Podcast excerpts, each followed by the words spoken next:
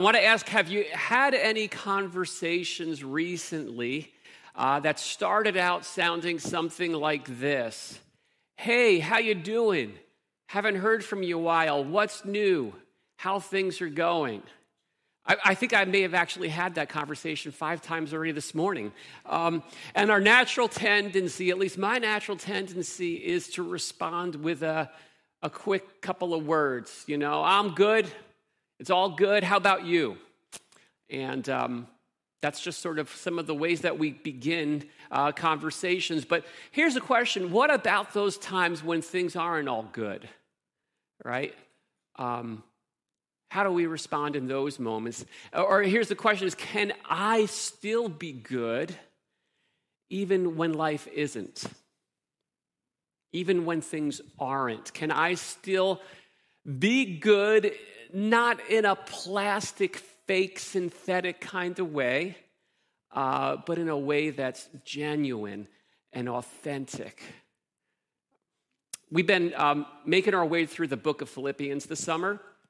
The series is called Side by Side, and, and, and Philippians is really a thank you letter that, that Paul had written to some friends that he loved. They lived in the city of Philippi, and there's so much in this small letter, but it starts out with Paul answering that question How are you doing?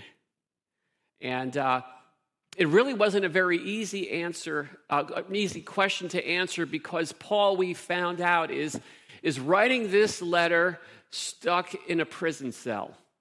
That's not exactly an ideal setting for a church planter evangelist. Um, his daily reality included significant amounts of struggle, pain, and frustration. And so, as we're looking through the answer that Paul gives, it kind of sums it up as this I'm good, even though things aren't. I'm good even though things aren't. And, uh, and, and you see, in the setting that Paul was in, he locked onto some greater realities. He locked onto how God was using his suffering to shape his life, uh, to clarify what really mattered from what really didn't matter, and to, to drill down into what life is all about. And here at the beginning of this letter, he writes about it, he shares freely about it, and he does that so that his Philippian friends and and for you and I as well, that we can get this peek inside some of the ways that God is at work in good ways in us, even when things are a struggle. And, and, and I have a hunch as I've been uh, studying this, this passage in this book that, that Paul wrote because he had a sense that his Philippian friends, they had a few struggles of their own. And by sharing his story about how he's doing, he was able to show them, here's how I'm doing it. And he became a model for how to endure suffering.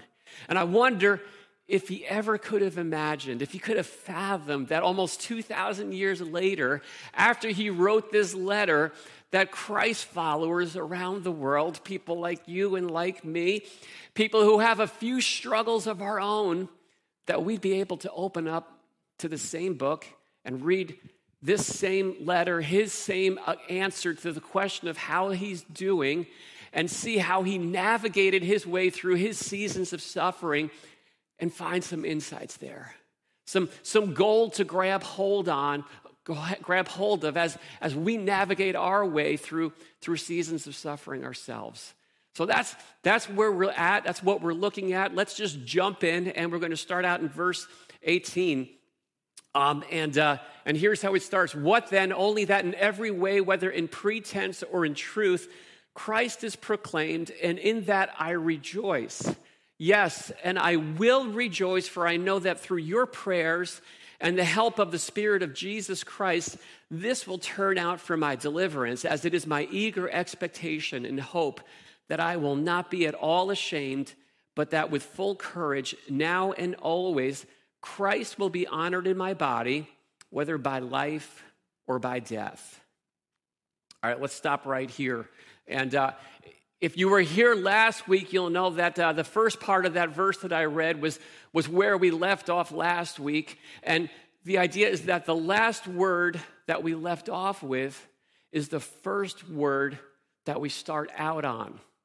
And, and the word is rejoice. Paul says, I am rejoicing. And that's not likely the first word that any of us would expect to be on the tip of someone's tongue who's being detained in a prison cell, right? But it's exactly what he's saying. And, and maybe you can notice how emphatic he is about it. He says, For that I rejoice. And yes, just to make it clear, I will rejoice. This is going to continue. It's, it's not just like this little squirt of joy, right? And then it's back to the real life. This, this spigot is open, it's opened on full, and it's not going to stop. Joy it's one of the themes that runs throughout this entire letter. The, the, the Greek word is charios, and it's the, it's the word, um, it's the verb form of the word for grace. And it means to delight in, to, to be favorably disposed towards. And it's a verb. And Paul says, that's where I'm at. I am rejoicing. And, and just to be clear, Paul's not rejoicing because he's suffering in prison, right? It's not like he's on some kind of masochistic streak. Uh, the reason he says he's rejoicing is because of something he knows, of something he's aware of that makes all the difference in the world, because he has this rock solid confidence about how this situation that he is in is ultimately going to turn out. And so the words he chooses are very intentional and deliberate. He says, I know. He doesn't say, you know, I'm pretty sure about this. Uh, he doesn't say, I'm, I'm kind of my holding my breath. I'm, I'm keeping my fingers crossed. Let's hope for the best. He says, I know. There's no doubt about it. I know how this is going to turn out. It's going to turn out for my deliverance. He's saying is, I'm getting out of this place right? I can rejoice because the promise of God means that He is going to deliver me. This is going to work out for my deliverance. Literally, that word means God is going to rescue me and save me. Paul understood that the dungeon that he was in was not his final destiny. This joy that he has, it comes from this confident expectation that the way things were at that current moment, in the current chapter of life he was in, regardless of how difficult it was, regardless how long it was going to last, just not the way things are going to be. It's not the place where this story is going to end. And that for us, we look at that, and that is a snapshot of, of deep, pure joy. It's, it's not the kind of joy that comes from just finding yourself in the right setting, right? That's, that's easy. It's easy to rejoice when the skies are clear and life is good and things are all working out the way that we want them to. This is the kind of joy that comes from setting your life on the right hope from being anchored at the deepest level of life onto something that's so solid, so secure, so unshakable that it's there to grab hold of no matter what the situation, no matter what storm I find myself in. Paul says that joy I've found is found in my connection to Christ. Because there's no chapter, there's no situation, there's no storm we can ever find ourselves in where we won't find Him present and active and working in. There for us to turn to, to grab hope from, and to draw hold of. So, so let me just ask you um, are you able to rejoice? Right now. Not at some certain point in the future when things start getting better. Do you have a hope like that? A hope that's bigger than your situation and your circumstances? Because it's there. And if you don't have it, I want you to know it is real and you can have it and it is found in Jesus Christ. And that confidence, that hope is empowering in the most challenging of circumstances to live out whatever chapter that we find ourselves in courageously. That's one of the points that Paul is making here. Courageously. And the contrast might be courageously, not cantankerously, right? Because that's sort of the easy way to go when things aren't going good. Let me just crank a bit. Let me complain about everyone and everything. And, and Paul, of course, is in prison. And, and there would have been plenty for him to whine about and complain about. That would have been so easy. But he's locked onto some bigger things, like living out this chapter that he's in right now in a way that honors Jesus. Here's how he puts it He says that with full courage, now as always, Christ will be honored in my body, whether by life or by death. Let this venue, let this setting uh, be a platform upon which I can just show how awesome He is. Demonstrate through my actions and life how great my God is. So, one thing Paul understood was that God didn't put him where he was to whine and to complain. And, and just in case you might be wondering yourself, it's true of you as well. And wherever it is that God has placed you, and that means that in some way, joy is going to be chosen. There's going to be an intentional decision to make. It's a choice to live out our lives in a way that glorifies and exalts Jesus. And that does take courage. Uh, it takes, as Paul said, full courage. Let's keep up going, and, and we're going to keep reading on this passage. And, and we're going to see here, just to give you a little bit of advance warning, is the subject matter is going to run deep. Um, Paul's going to contemplate some really significant life realities, matters of life and death, and he even articulates what his purpose for living is and what it is that actually makes life worth living. Uh, Here's what he says He says, For me, to live is Christ and to die is gain. If I am to live in the flesh, that means fruitful labor for me. Yet, which shall I choose? I cannot tell. I am hard pressed between the two. My desire is to depart and to be with Christ, for that is far better. But to remain in the flesh is more necessary on your account. Convinced of this, I know that I will remain and continue with you all for your progress and joy in the faith, so that in me you may have ample cause to glory in Christ Jesus because of my coming to you again. So there's a lot in this. There's, there's a motto um, that Paul shares, and then there's a, a, a reason to remain, a, a, meaning to life. And so uh, we'll look at them both. The motto is pretty plain, straightforward, and, and simple. It says in verse 22, it's a great verse. For me, to live is Christ and to die is gain. That's, that's it. Uh, it covers the realities of life and death. And, and in a way, he's delivering the, I'm sorry, he's defining the deliverance he's already talked about. He says, This is going to work out for my deliverance, but, but my hope is, is bigger than just a physical getting out of the situation that I'm in. Uh, you know, Paul, of course, he's been in prison. We don't know how long he's been in prison, but he might have had some time there to do some thinking and give some consideration. How are things going to turn out? He must have thought it is actually entirely possible that he would breathe his final breath inside a prison cell. And here's the thing that's that's not a horrible thought for him. That's not a worst case thing. He is not a death denier.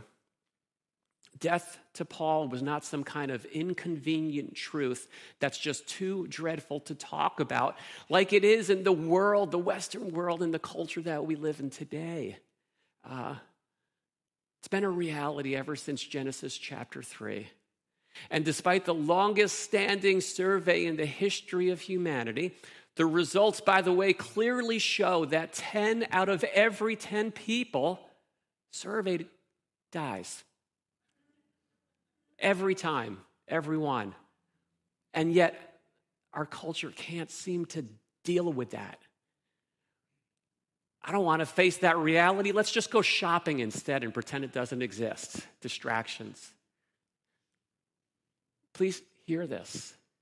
If you are a believer, if your life is connected to Christ, there is no reason to blink in the face of death. If your hope is in Jesus, your life is in the strong hands of a Savior who conquered it. That's the heart, the very heart of the gospel message is Jesus' declaration of victory.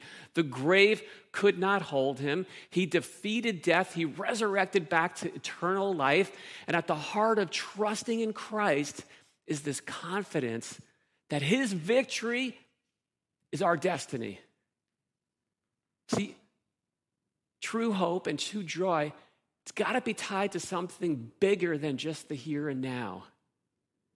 It's got to be tied to the hereafter and to eternity. Paul says that is a difference maker. Now, I'll be honest and I'll tell you, I'm not all that excited about what the details are going to be for me leading up to that final breath. It's probably going to be painful and uh, inconvenient and all that kind of stuff. And yeah, I'm not so excited about it. But I do know who will be there on the other side to, to welcome me if you have trusted in Christ, your final breath marks the first moment of being face to face with your Savior. Death is nothing more than a doorway that Paul describes to something that is, here's his words, better by far. And let me just ask you stop and think about that. Do you believe it? Not world, do you believe it? Church, do you believe it? Better by far. What's next is better by far. Is it? Or is your idea of what life is all about all wrapped up with the things that are in the here and the now? See, no eye has seen, Paul says, no ear has heard, no mind has conceived what God has prepared for those who love Him, what's coming next. And that's a huge part of why Paul can be so audaciously confident and joyful in the face of a situation of suffering and, and know with confidence how things are going to turn out. This deliverance that he's hoping in, it isn't just tied to the temporary realities, it's tied to his eternal destiny. And death, what presents to most of this world as the absolute worst and worst case scenario, the end of the story, Paul says it's not. The only thing it does is it leads us into something so much greater.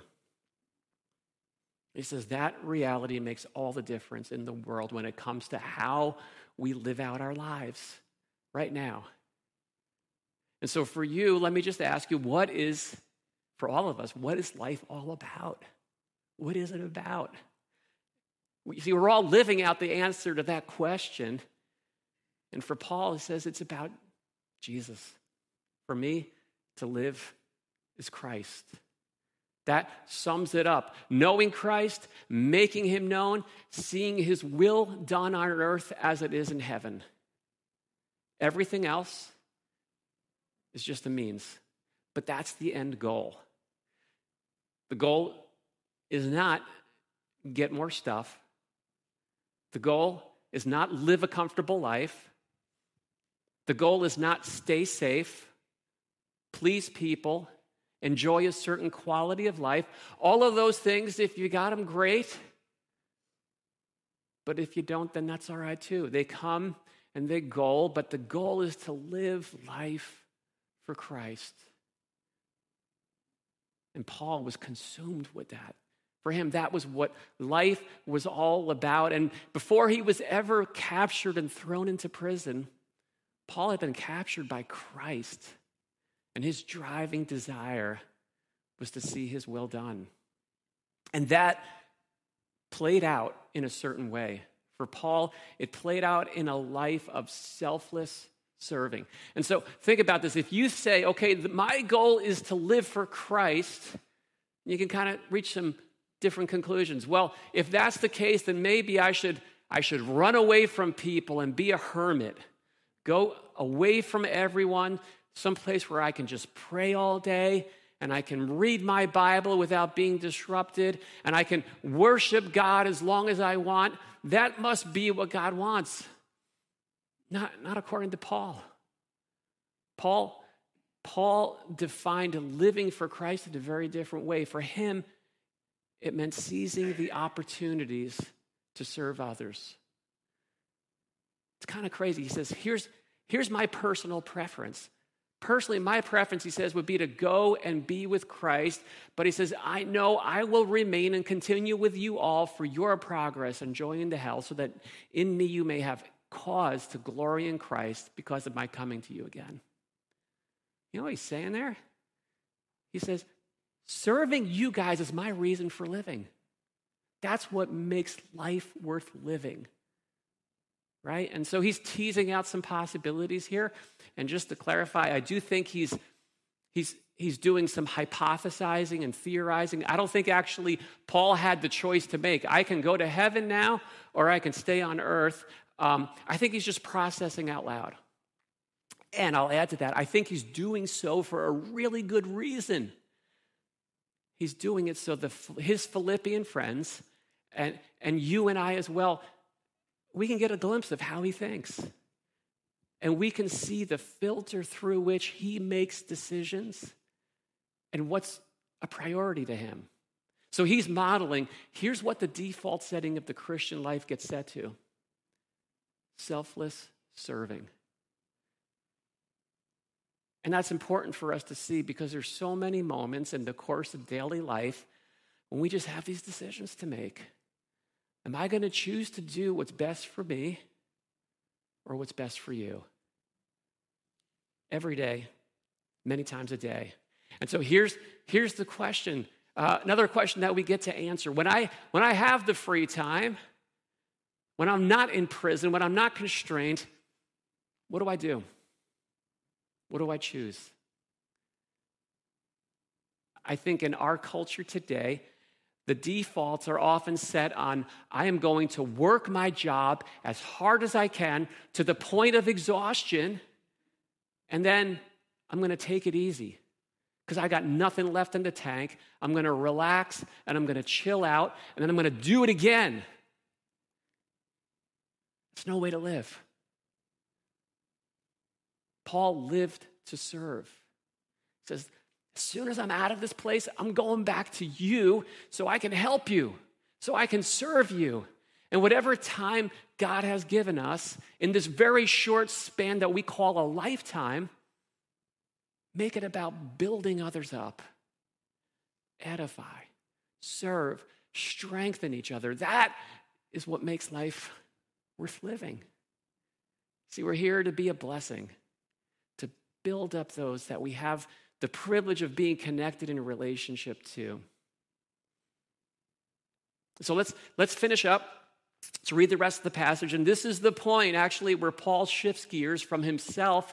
He's been talking about himself this entire start of the book, and he's going to shift gears and start talking to his friends. He says this Only let your manner of life be worthy of the gospel of Christ, so that whether I come and see you or am absent, I may hear that you are standing firm in one spirit with one mind, striving side by side for the faith of the gospel, and not frightened in anything by your opponents. This is a clear sign to them of their destruction, but of your salvation, and that from God. For it has been granted to you for the sake of Christ that you should not only believe in him, but also suffer for his sake, engaged in the same conflict you saw I had, and now hear that I still have. So, um, so here's the temptation the temptation is we read through Paul's update as he is talking about how he's going and everything he's writing. And of course, first of all, be like really impressed. Wow, this guy's a superstar. The way he's living out his faith in the setting he's in, doing that in prison, and then follow that up and say, Thank God it's him and not me, right? Thank God I don't have to do that. Living like that, that's for certain people. That's for the spiritual superheroes, not for the ordinary folk like me. Paul says, no. Now, he says, the details are going to be different, but the manner of life that I'm modeling for you here applies to all of us. Now, it's taken 27 verses for us to get to the first command in this book of Philippians. And did you catch it? Here it is. Only, this is it. Only let your manner of life be worthy of the gospel of Christ. That's the expectation. And it's actually more of an invitation than it is an expectation for us in whatever setting we find ourselves in to do the same thing that Paul did to rise above our circumstances, to work through where we're at in a way that reflects the reality that our lives are wrapped up with a risen Savior who's conquered death. His name is Jesus. And to live it out with outrageous joy, with audacious hope, and with selfless serving. Live it out and live it out together, he says, striving side by side. We're not doing this on our own. We need the help of our brothers and sisters. We need each other because times get tough. We all know that. And if we don't, Paul assures us. He, Paul's, he, he assures his friends, I'm not the only one who has some opponents.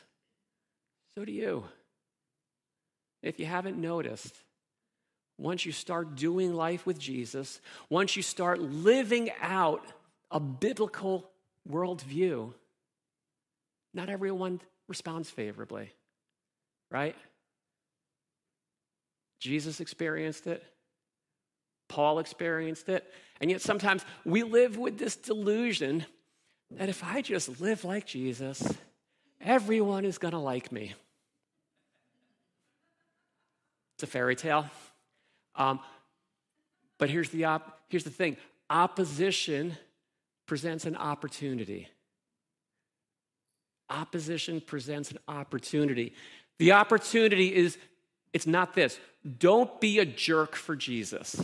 All right? I'll start with that. Don't go that route. We have enough jerks for Jesus. We don't need any more.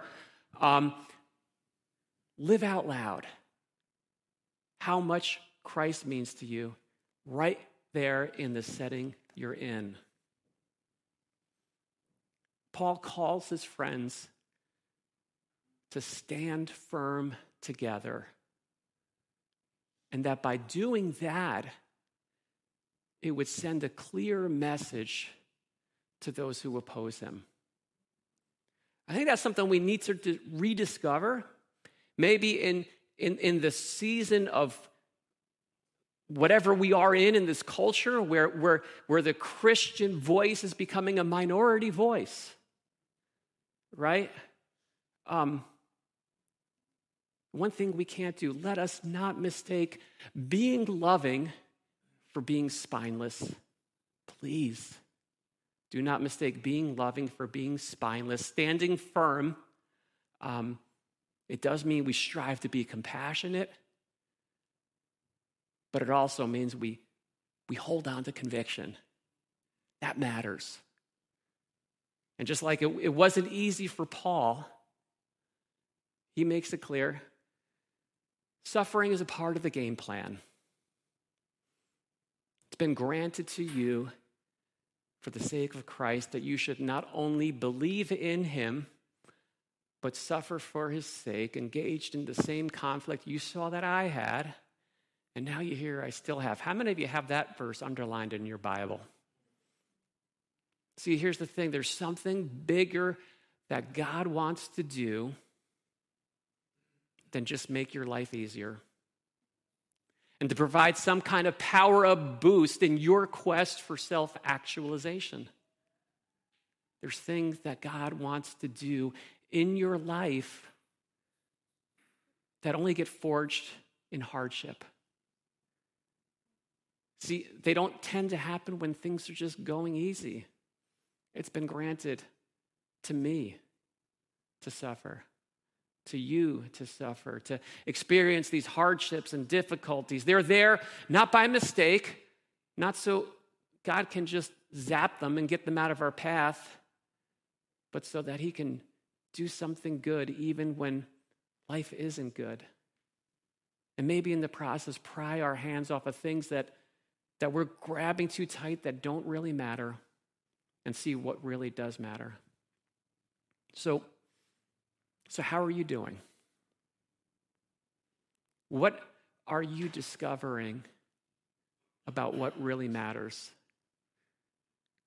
Because just like Paul gave this update about how God was working a bad situation to accomplish good things in and through his life, I think there's still stories to be told.